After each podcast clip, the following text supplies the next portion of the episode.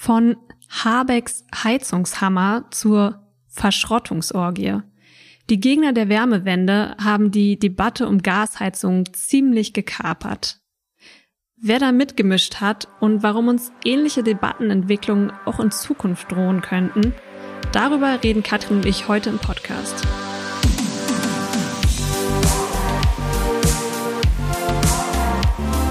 Willkommen zu Theory of Change. Wir sind Katrin Beushausen und Antonia Becher.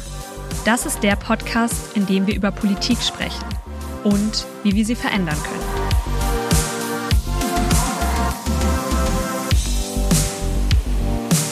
Hallo Katrin. Hallo Antonia. Wir kommen ja beide frisch zurück aus dem äh, Osterurlaub mit den Familien mhm. und ähm, uns ist so beim Überlegen, über welches Thema wir heute sprechen könnten, äh, aufgefallen, dass wir ziemlich ähnliche Unterhaltungen am Ostertisch geführt haben ähm, ja. über ein politisches Thema. Und dann dachten wir so, das muss eigentlich Thema auch dieses Podcasts werden heute. Ja, im Grunde genommen verarbeiten wir unsere Familienzusammentreffen zu Ostern. Aber es war tatsächlich witzig, weil ich erzählt habe, dass bei mir zu Hause mein Vater davon sprach, dass er eine Wärmepumpe einbauen will. Und du, Antonia, hast ja gesagt, bei euch war das auch durch die Bank weg Thema, dass die Leute sich gerade damit befassen, ja. wie das eigentlich mit diesem Heizungswechsel passieren soll. Genau, also äh, wie ist das jetzt mit Gasheizungen? Dürfen die jetzt drin bleiben oder müssen die raus und wann? Ähm, also auf jeden Fall sehr starke Meinungen, auch Sorgen, auch so eine ne Menge an Vorurteilen, wie ich fand, die nicht unbedingt mhm. zutrafen. Mhm. Also bei mir wurde auf jeden Fall auch einiges über Wärmepumpen rausgehauen, wo ich so dachte, hm, das habe ich eigentlich anders verstanden. Ähm, genau. Auf ja. jeden Fall heiß diskutiertes Thema.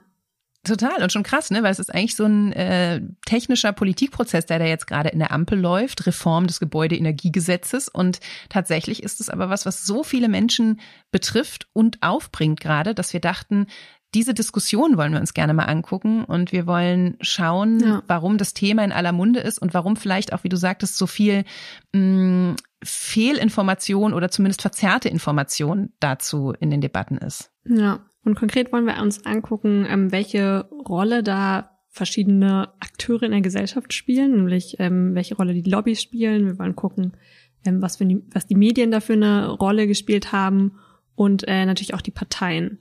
Und wir wollen gucken, weil wir sind ja ein äh, konstruktiver Podcast, wir wollen schauen, was wir für zukünftige Debatten zu Klimamaßnahmen ähm, daraus lernen können. Ich hoffe, wir können was lernen, denn ich glaube, solche Debatten werden wir in Zukunft öfter führen. Aber dann würde ich sagen, wir tauchen jetzt ein in die Welt der Wärmewende. Let's do it.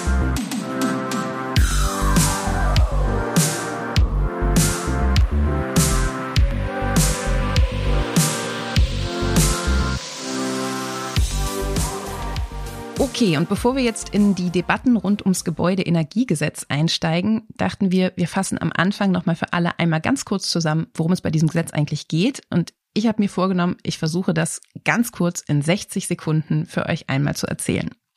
Zeit läuft, Katrin. Okay, also, wir alle wissen, bis 2045 will die Bundesrepublik Deutschland klimaneutral sein. Dazu hat sie sich sogar gesetzlich verpflichtet. Und dazu muss bis dahin im gesamten Gebäudebestand sichergestellt werden, dass wir klimaneutral heizen. Im Moment ist es noch so, dass ungefähr drei Viertel aller Gebäude mit Öl oder Gas, sprich mit fossilen Quellen beheizt werden. Und da hat sich in den letzten Jahren viel zu wenig getan. Die letzten Bundesregierungen haben das Thema ewig verschleppt, keine ordentlichen Regelungen dazu gefunden. Gasheizungen wurden sogar gefördert zum Teil. Und die Ampel hat sich in ihrem Koalitionsvertrag, sicherlich auch auf Drängen der Grünen, dazu entschieden, ab 2025 keine neuen fossilen Heizungen mehr zuzulassen. Letztes Jahr im Zuge der Energiekrise hat sich die Ampel sogar dazu entschieden, das Ganze ein Jahr vorzuziehen auf das Jahr 2024, damit wir, Heizungen laufen ganz schön lange, das wissen wir alle, bis 2045 nur noch klimaneutral heizen. Gute Sache eigentlich, sollte man meinen. Doch jetzt, wo es ernst wird, knallt's auf einmal wieder in der Koalition. Ja, cool. Äh, danke für die Zusammenfassung, Katrin. Dann lass uns doch jetzt noch mal gucken, was denn wirklich in diesem Entwurf zum Gebäudeenergiegesetz steht und auch was nicht drin steht, was aber von Gegnern da reingelesen und äh, verbreitet wird, fälschlicherweise. Genau, soweit ich das nach äh, eingehender Lektüre des aktuellen Entwurfs beurteilen kann, ist es im Kern vor allen Dingen so, dass ab dem 01.01.2024 neue Heizungsanlagen, also wenn ich jetzt ein Haus neu baue oder meine alte Heizung ist kaputt und ich muss mir eh eine neue besorgen, also nur da, wo es um neue Heizung geht, müssen diese zu, Zitat, mindestens 65 Prozent mit erneuerbaren Energien betrieben werden. Und das gilt für eine Reihe von möglichen Heizsystemen ähm, allerdings eben mindestens in Kopplung mit Erneuerbaren, Solarthermie oder Wärmepumpen oder Fernwärmenetz, das nachhaltig äh, mit erneuerbaren Energien betrieben wird. Es gilt aber eben nicht mehr für reine Öl- und Gasheizungen. Die dürfen ab dem 1. Januar 2024 nicht mehr eingebaut werden, wenn es darum geht, eine neue Heizung einzubauen. Ja, genau das ist der Kern dieser Reform des Gebäudeenergiegesetzes. Dann gibt's noch so ein paar ähm, ja, Übergangslösungen und Härtefallregelungen. Das heißt, wenn äh, deine aktuell eingebaute Gasheizung zum Beispiel kaputt geht und du kannst sie nicht mehr reparieren und du brauchst wirklich eine neue Heizung, dann hast du drei Jahre Zeit, ähm, dir eine neue, ein neues Heizsystem, was eben zu 65 Prozent mit Erneuerbaren läuft, ähm, einzubauen.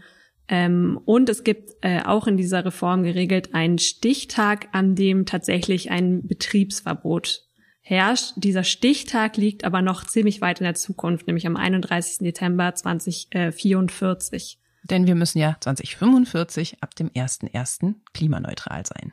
Genau. Und noch eine Sache, äh, eine Sache, die gar nicht in dieser Reform steht von diesem Gebäudeenergiegesetz, sondern es ist eine Regelung, die eh schon gilt aktuell, dass man äh, bei 30 Jahren alten Heizungen, die im eigenen Besitz sind, dass es da eine Modernisierungspflicht gibt. Also die muss man austauschen. Das hat aber nichts mit der Reform des Gebäudeenergiegesetzes zu tun und es besteht aktuell auch schon.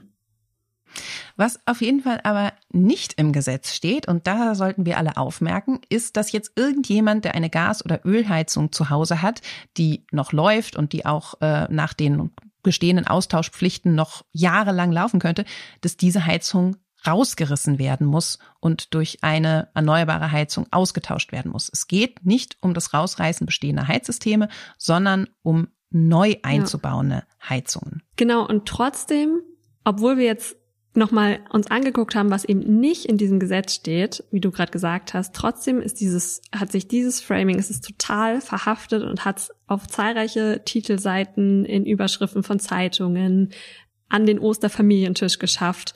Und wir wollen uns nochmal angucken, welche Akteure da eigentlich welche Rolle gespielt haben, dass dieses falsche Framing äh, sich so dermaßen durchgesetzt hat.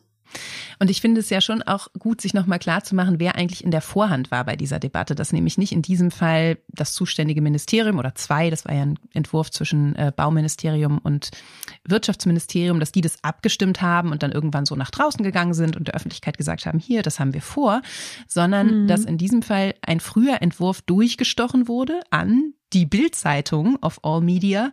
Und das heißt sozusagen, der Debattenauftakt war eine riesige Schlagzeile. Habecks Heizungshammer. Wirtschaftsminister will unsere Gasheizung mhm. rausreißen. So ging das los. Und ja. das ist ja schon krass, dass das irgendwie der Auftakt für das Ganze war und damit natürlich auch den Ton gesetzt hat.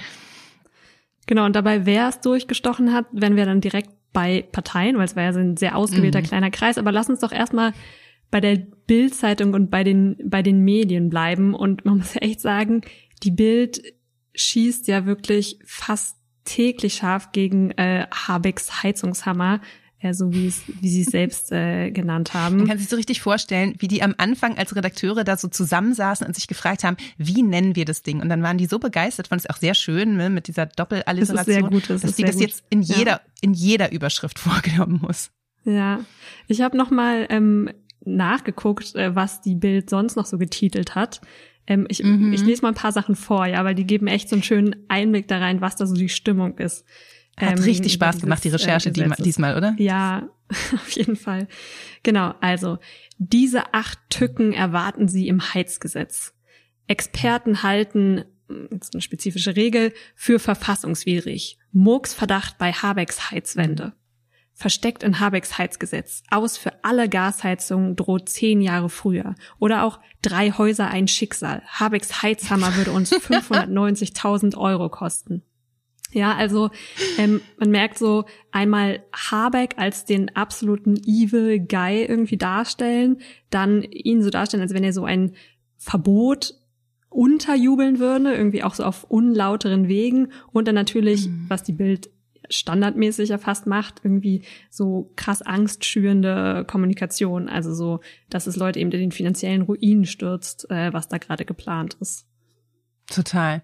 Und ich meine, wir wissen ja alle, dass das Geschäft der Bildzeitung die Empörung ist und dass wenn die Empörung sich gegen mhm. Grüne richten kann, dann sind die noch mal dankbarer für den äh, Anlass. Ja. Insofern das erstmal vielleicht so ein bisschen wurde von kein Wunder. Von Döpfner direkt angewiesen oder ähm, also wir wissen ja jetzt seit kurzem, dass er also, da ähm, seine persönliche politische Agenda auch gerne direkt an seine Journalistinnen weitergibt.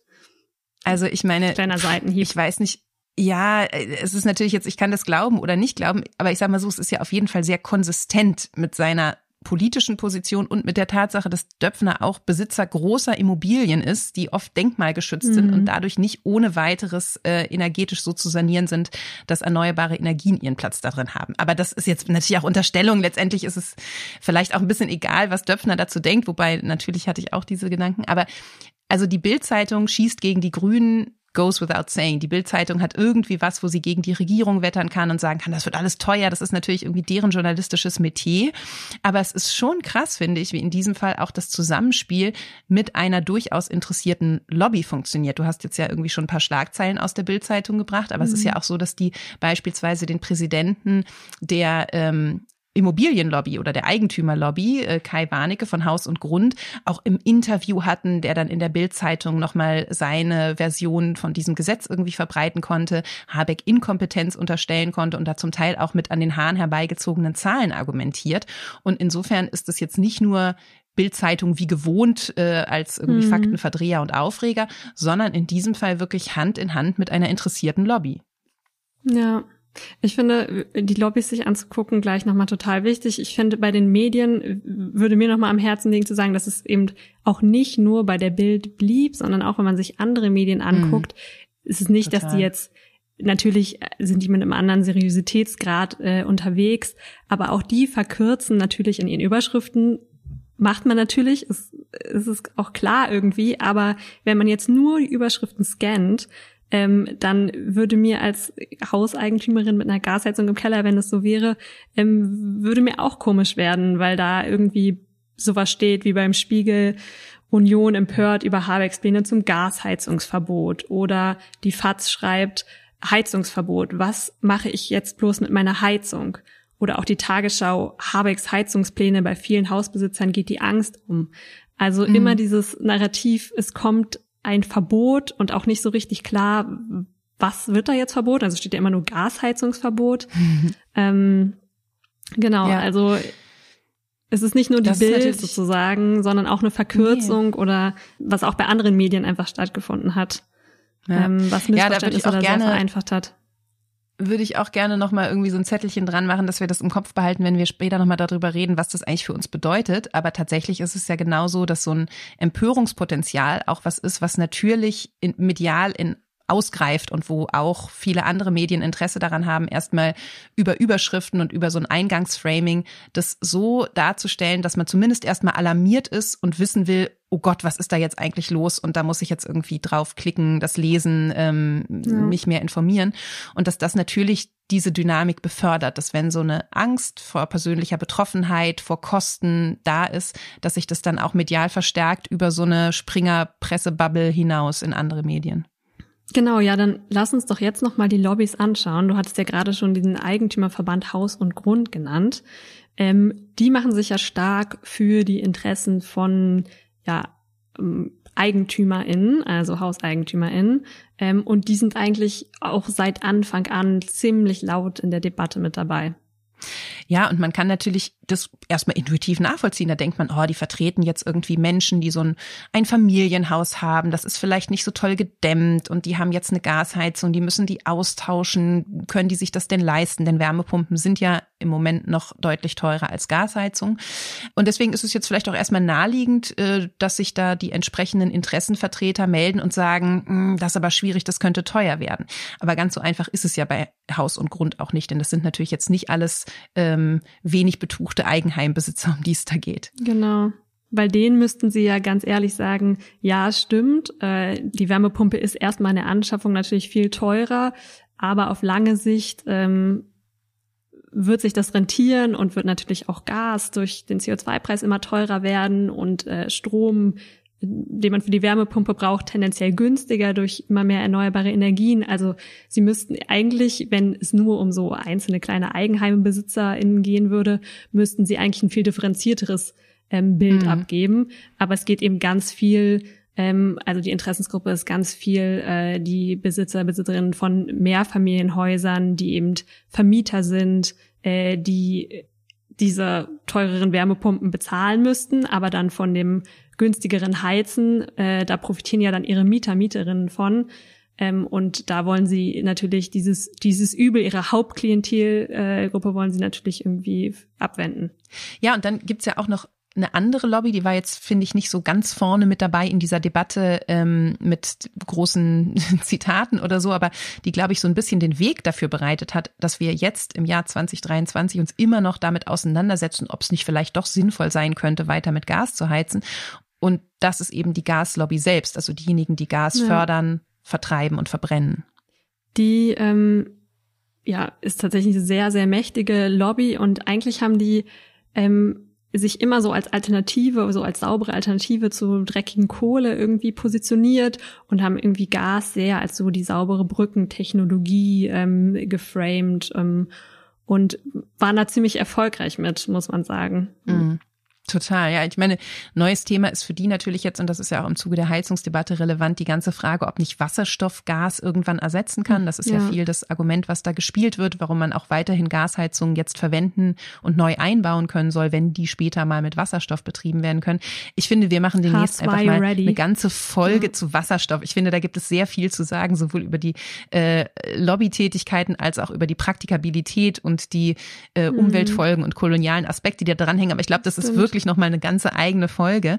Ähm, was aber interessant Mythen. ist, ist eben, ja, welche Mythen, genau. Und ja. das ist aber auch sozusagen Mythen sind, die verfangen. Also wir sollten jetzt vielleicht gleich nochmal auch über die Rolle der Parteien sprechen, denn natürlich gerade die Gaslobby ist in den vergangenen Jahren unglaublich aktiv. Wir alle kennen Gerhard Schröder und seine Connections so, also gerade in die SPD gibt es da natürlich irgendwie viele Verbindungen, aber auch in die Union. Mhm. Und man hat das Gefühl, dass jetzt gerade die FDP eigentlich auch zum neuen politischen Akteur wird, der für die Interessen der Gas- und Wasserstofflobby eintritt. Genau, weil dieses ganze, diesen ganzen Teil der Technologieoffenheit und das irgendwie auch ähm, diese Alternative von irgendwie H2-ready, also wasserstoffbereiten Gaskesseln, dass das mit irgendwie in diesem Gesetzentwurf steht. Dabei wird es, sagen eigentlich alle Expertinnen, sich in der Praxis überhaupt nicht durchsetzen, weil es viel, viel, zu teuer ist und ja. immer teurer wird, äh, für Privathaushalte so zu heizen.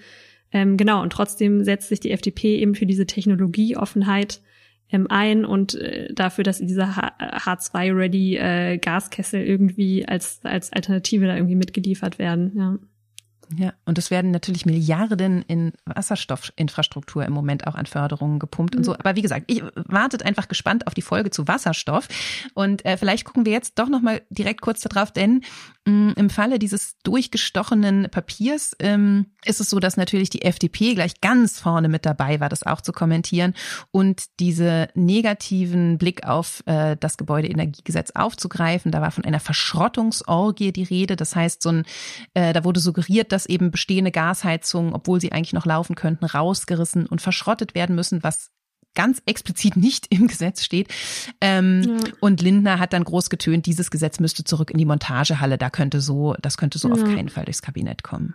Genau, und das ist ja eigentlich in mehrerer Hinsicht äh, dreist. Einmal, weil die FDP sich nicht zu schade ist, einfach Unwahrheiten zu verbreiten. Also wenn sie von Verschrottungsorgien schreibt, übrigens auch ein, äh, ein, ein krass gut gemachtes Bild. Also jetzt, wenn wir über Debatten reden, so, was halt sofort hängen bleibt.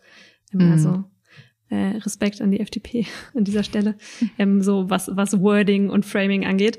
Also dreist im Sinne von, sie verbreiten Unwahrheiten einfach, was diesen Gesetzentwurf angeht und ähm, zweifach dreist, weil sie natürlich immer wieder beteiligt waren. Also sie waren beteiligt beim mhm. Koalitionsvertrag, wo es schon drin stand. Sie waren beteiligt beim äh, Vorziehen dieses Verbots vom Neueinbau von Gasheizungen ähm, auf 2024 und sie waren ja jetzt auch wieder ähm, beim Koalitionsausschuss dabei, wo dieses Ge Gebäudeenergiegesetz eben weiter durchgehalten hat und wahrscheinlich verdielt wurde gegen sehr viele andere Sachen ähm, von den Grünen. Zum Beispiel Aber bei allen ja. diesen Sachen äh, war die FDP beteiligt ähm, und und trotzdem kommen dann so Sachen wie, das gibt's mit der FDP nicht, das muss zurück in die Montagehalle. Ja, ja. ja ist einfach krass, wie die FDP im Grunde genommen die Arbeit einer äh, Oppositionspartei in der Regierung macht immer wieder. Ne? Das ist ja. schon schon ziemlich schräg. Und ich finde es aber übrigens, da würde ich an der Stelle vielleicht noch mal kurz ähm, etwas genauer drauf gucken dass sie ja letztendlich nicht unbedingt eine reine, leicht zu enttarnende Lüge erzählen, sondern sie suchen sich sozusagen einen Aspekt raus, einen Detailaspekt, äh, den sie dann hochpushen. Also ganz konkret ist es so, wenn sie von einer Verschrottungsorgie sprechen, dann ist es natürlich so, dass jetzt nicht in irgendwie Einfamilienhäusern die Heizung rausgerissen werden sollen. Es gibt aber sehr spezifische Konstellationen, Beispiel Gasetagenheizung. Wenn da eine kaputt geht, dann kann es sein, dass wenn man sich dafür entscheidet, in einem Haus das Wärmesystem umzubauen, dass dann auch noch funktionierende Heizungen rausgenommen werden müssen. Und so ein Detailpunkt wird mhm. dann genommen und daran eine Debatte aufgehangen, um solche Kampfbegriffe ins Feld zu führen, die dann das Gesetz als Ganzes attackieren. Ja, und um so diffuse Ängste irgendwie zu, zu kreieren von Leuten, die gar nicht in diesem konkreten Fall oder sich in sehr konkreten Situationen befinden, äh, die dann aber denken, ah, oh Gott, diese Verschrottungsorgie, das gilt auch für mich und meine Gas jetzt in dem Keller. Genau, und es ist natürlich fies, weil äh, wenn man sich nicht total damit auskennt, dann ist man erstmal getroffen davon und es ist auch nicht nachweisbar oder man, es ist auch so, dass das faktisch irgendwie gedeckt ist, was die sagen. Ich hatte ja kurz von diesem Interview von dem äh, Haus- und Grundpräsidenten in der Bildzeitung erzählt. Der macht da so eine Rechnung auf, wo er zum Beispiel sagt, eine Wärmepumpe, das kostet im Schnitt ja 40.000 Euro. Und ja, mhm es gibt Wärmepumpen, die so teuer sind, wenn man da jetzt sehr aufwendig mit Geothermiebohrungen oder sowas macht, ähm, dann kann man in diese Bereiche kommen. Ich habe jetzt in der Vorbereitung dieses Podcasts bei uns mal rumgefragt. Bei Campact haben wir ja auch einige Leute, die im Moment äh, an der Umstellung dran sind und Wärmepumpen einbauen. Und da reicht es wirklich von 17.000 bis 42.000 Euro, was man da je nach Technologie, je nach Ausrichtung des Hauses und Bestand äh, sozusagen äh, bezahlen muss. Aber die Zahlen, die dann von dem Lobbyvorsitzenden genannt werden, sind eben ganz klar am allerobersten Ende dieses Spektrums. Mhm. Und mit denen wird dann politisch argumentiert und Angst geschürt, statt sozusagen genauer drauf zu gucken, was sind die Kosten im Mittel und vor allen Dingen auch, wie viel mhm. Förderung gibt es denn dafür, wenn man sowas ja, einbaut. Denn dadurch reduzieren sich die Kosten ja auch nochmal massiv. 40 Prozent oder so. Ich habe nicht die genaue Zahl, habe ich nicht im Kopf, aber ähm, tatsächlich sehr, sehr hohe Förderungen, die es aktuell gibt für Wärmepumpen. Ja. Was macht eigentlich die SPD, weil wir jetzt nur über die, äh, die FDP geredet haben ähm, und die Grünen irgendwie und es gibt mal wieder diesen ja oft sich eher im Hintergrund aufhaltenden großen Koalitionspartner. Ja. Also ich weiß nicht, wie du das wahrgenommen hast. Ich hatte jetzt so ein bisschen bei dieser ähm, Energie-Wärmewende-Debatte äh, das Gefühl, dass die auf Regierungsebene da relativ äh, stabil sich zurückhalten. Ähm, also die Bauministerin hat sich, glaube ich, in einzelnen Interviews mal dazu hinreißen lassen, den bestehenden Entwurf auch zu verteidigen. Ansonsten wurde da nur darauf gepocht, dass es natürlich sozial alles abgefedert und ausgewogen werden mhm. sollte. Dass aber sehr prominente MinisterpräsidentInnen zum Beispiel da jetzt auch schon vorne mit dabei sind, gegen das äh, Gesetz zu schießen. Also unter anderem Stefan Weil in Niedersachsen und Manuela Schwesig in Mecklenburg-Vorpommern. Surprise, surprise. Wir erinnern erinnern uns vielleicht an ihre Klimastiftung, die mit Nord Stream 2 Geldern äh, gepampert wurde. Aber da gibt es insofern schon auch aus der SPD sehr kritische bis diffamierende Stimmen zum Gesetz. Und das Bauministerium SPD geführt hat ja mit auch gearbeitet an dem Entwurf, ne? Ja, und da habe ich schon das Gefühl, dass es so ein bisschen eine willkommene Debatte ist für alle, die sich Sorgen machen, dass die Grünen in den Umfragen zu stark werden könnten. Also das haben wir ja auch schon vorher gesehen bei der Gaspreisbremse. Wenn Robert Habeck einen Fehler macht, dann feiert der Rest der Ampel.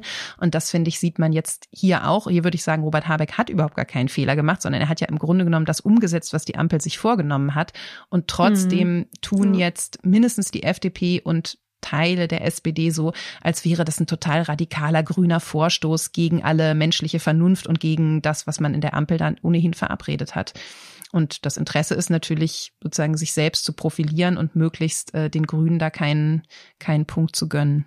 Ähm, ja, wir hoffen, wir haben so ein bisschen geschafft, einen Einblick zu geben in die verschiedenen Akteure oder verschiedenen Interessen auch in dieser ähm, sehr aufgeheizten äh, Gasheizungsdebatte und wie die sich so entwickeln konnte, wie sie sich entwickelt hat.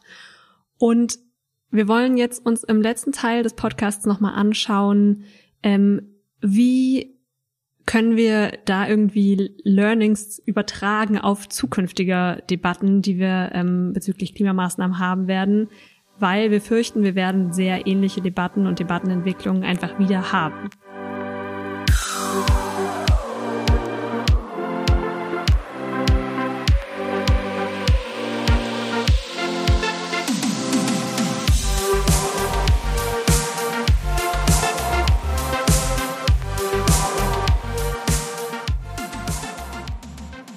Okay, bei äh, der Frage nach dem Heizen der Zukunft haben wir also gesehen, dass diejenigen, die ganz schön dagegen schießen, diesmal in der Vorhand waren.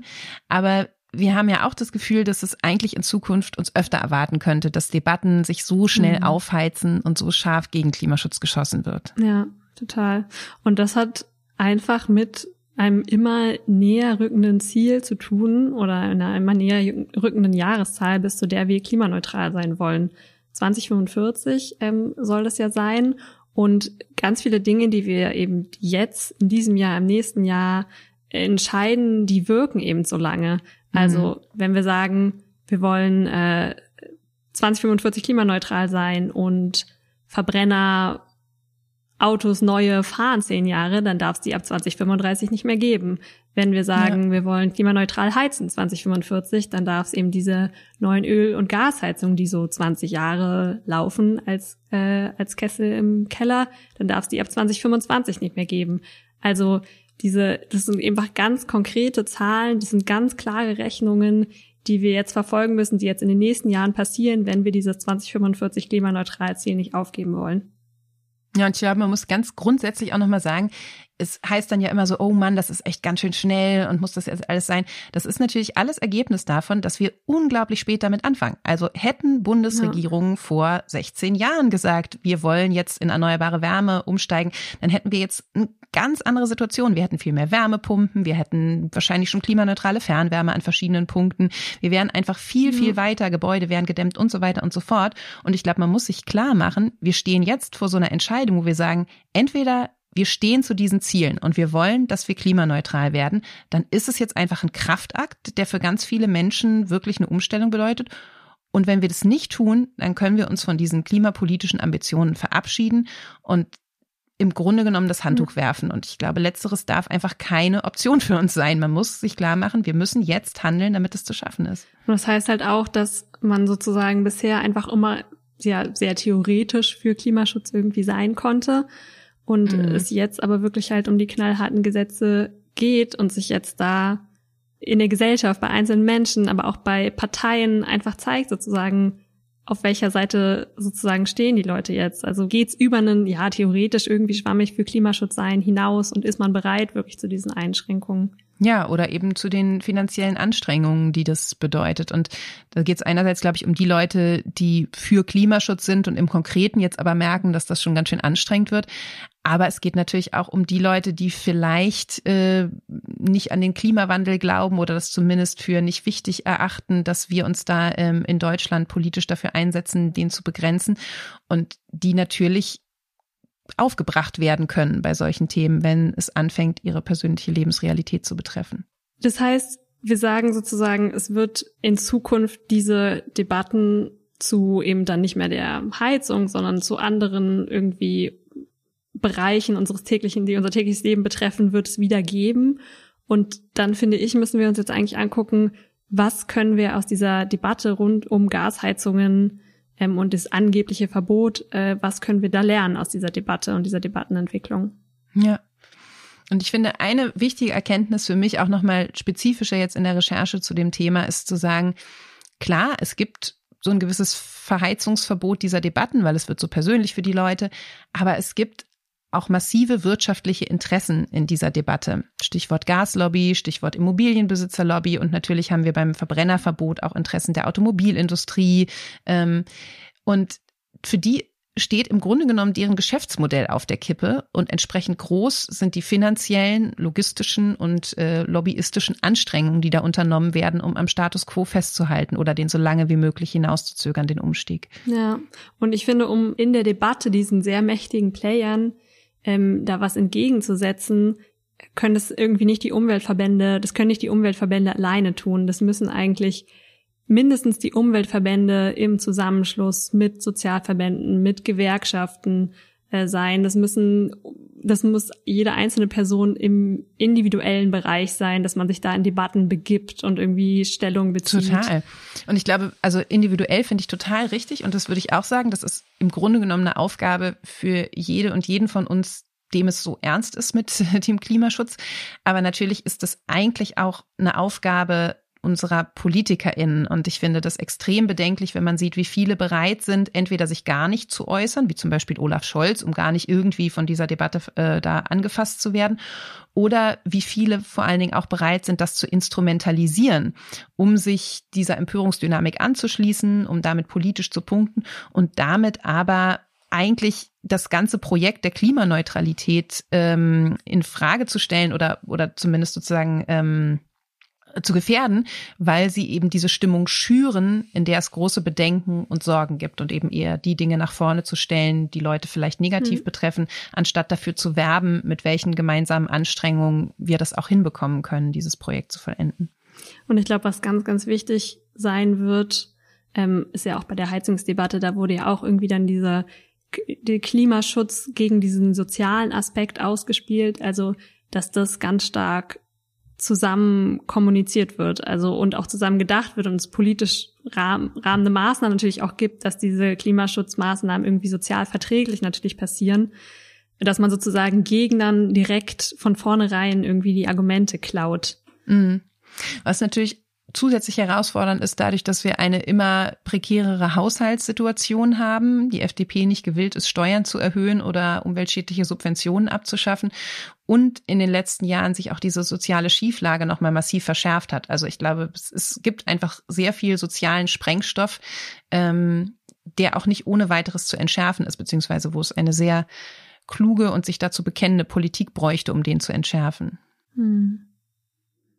Ach, also was machen wir denn jetzt damit? Was können wir eigentlich tun, damit es in Zukunft besser läuft? Ich finde, wir haben jetzt ganz viel darüber gesprochen, dass es alles mega vertrackt ist und ein großes Explosionspotenzial beherbergt.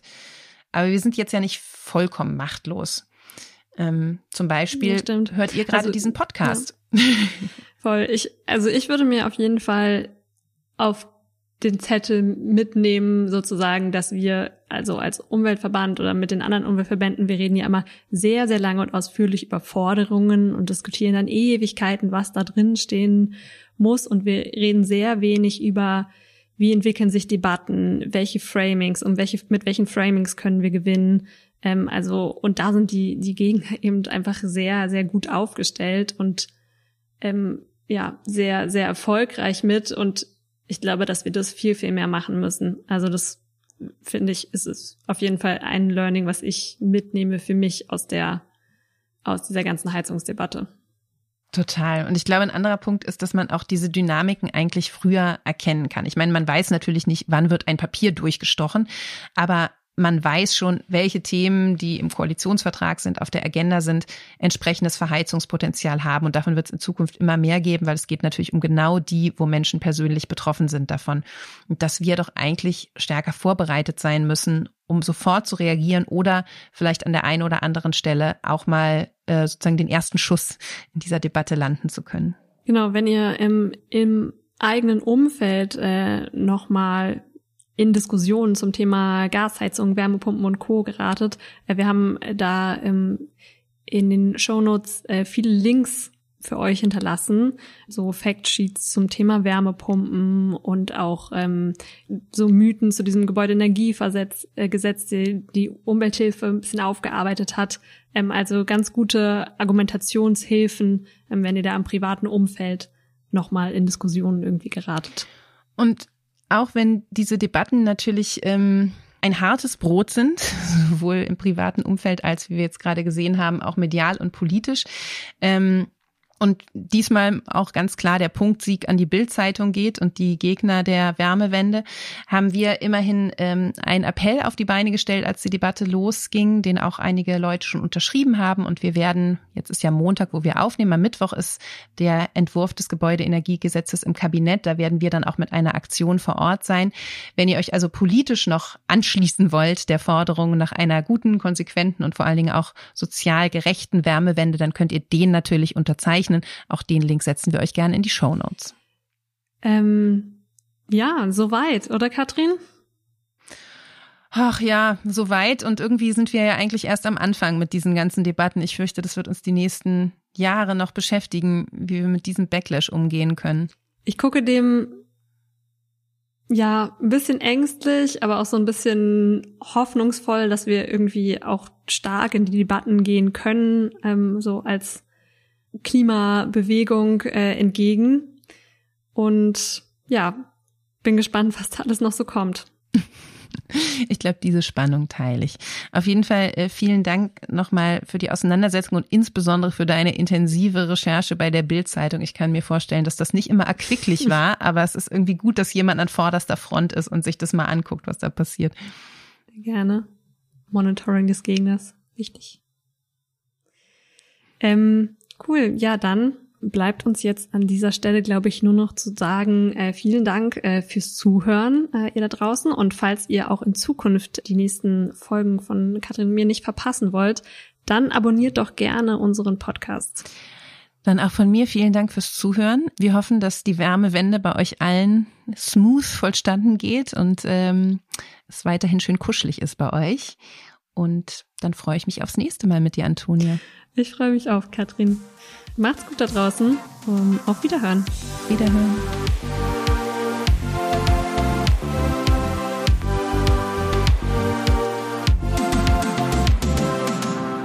Theory of Change ist der Podcast von Campact, der Bürgerinnenbewegung für progressive Politik. Redaktion Antonia Becher und Katrin Beushausen. Produktion Christian Erl.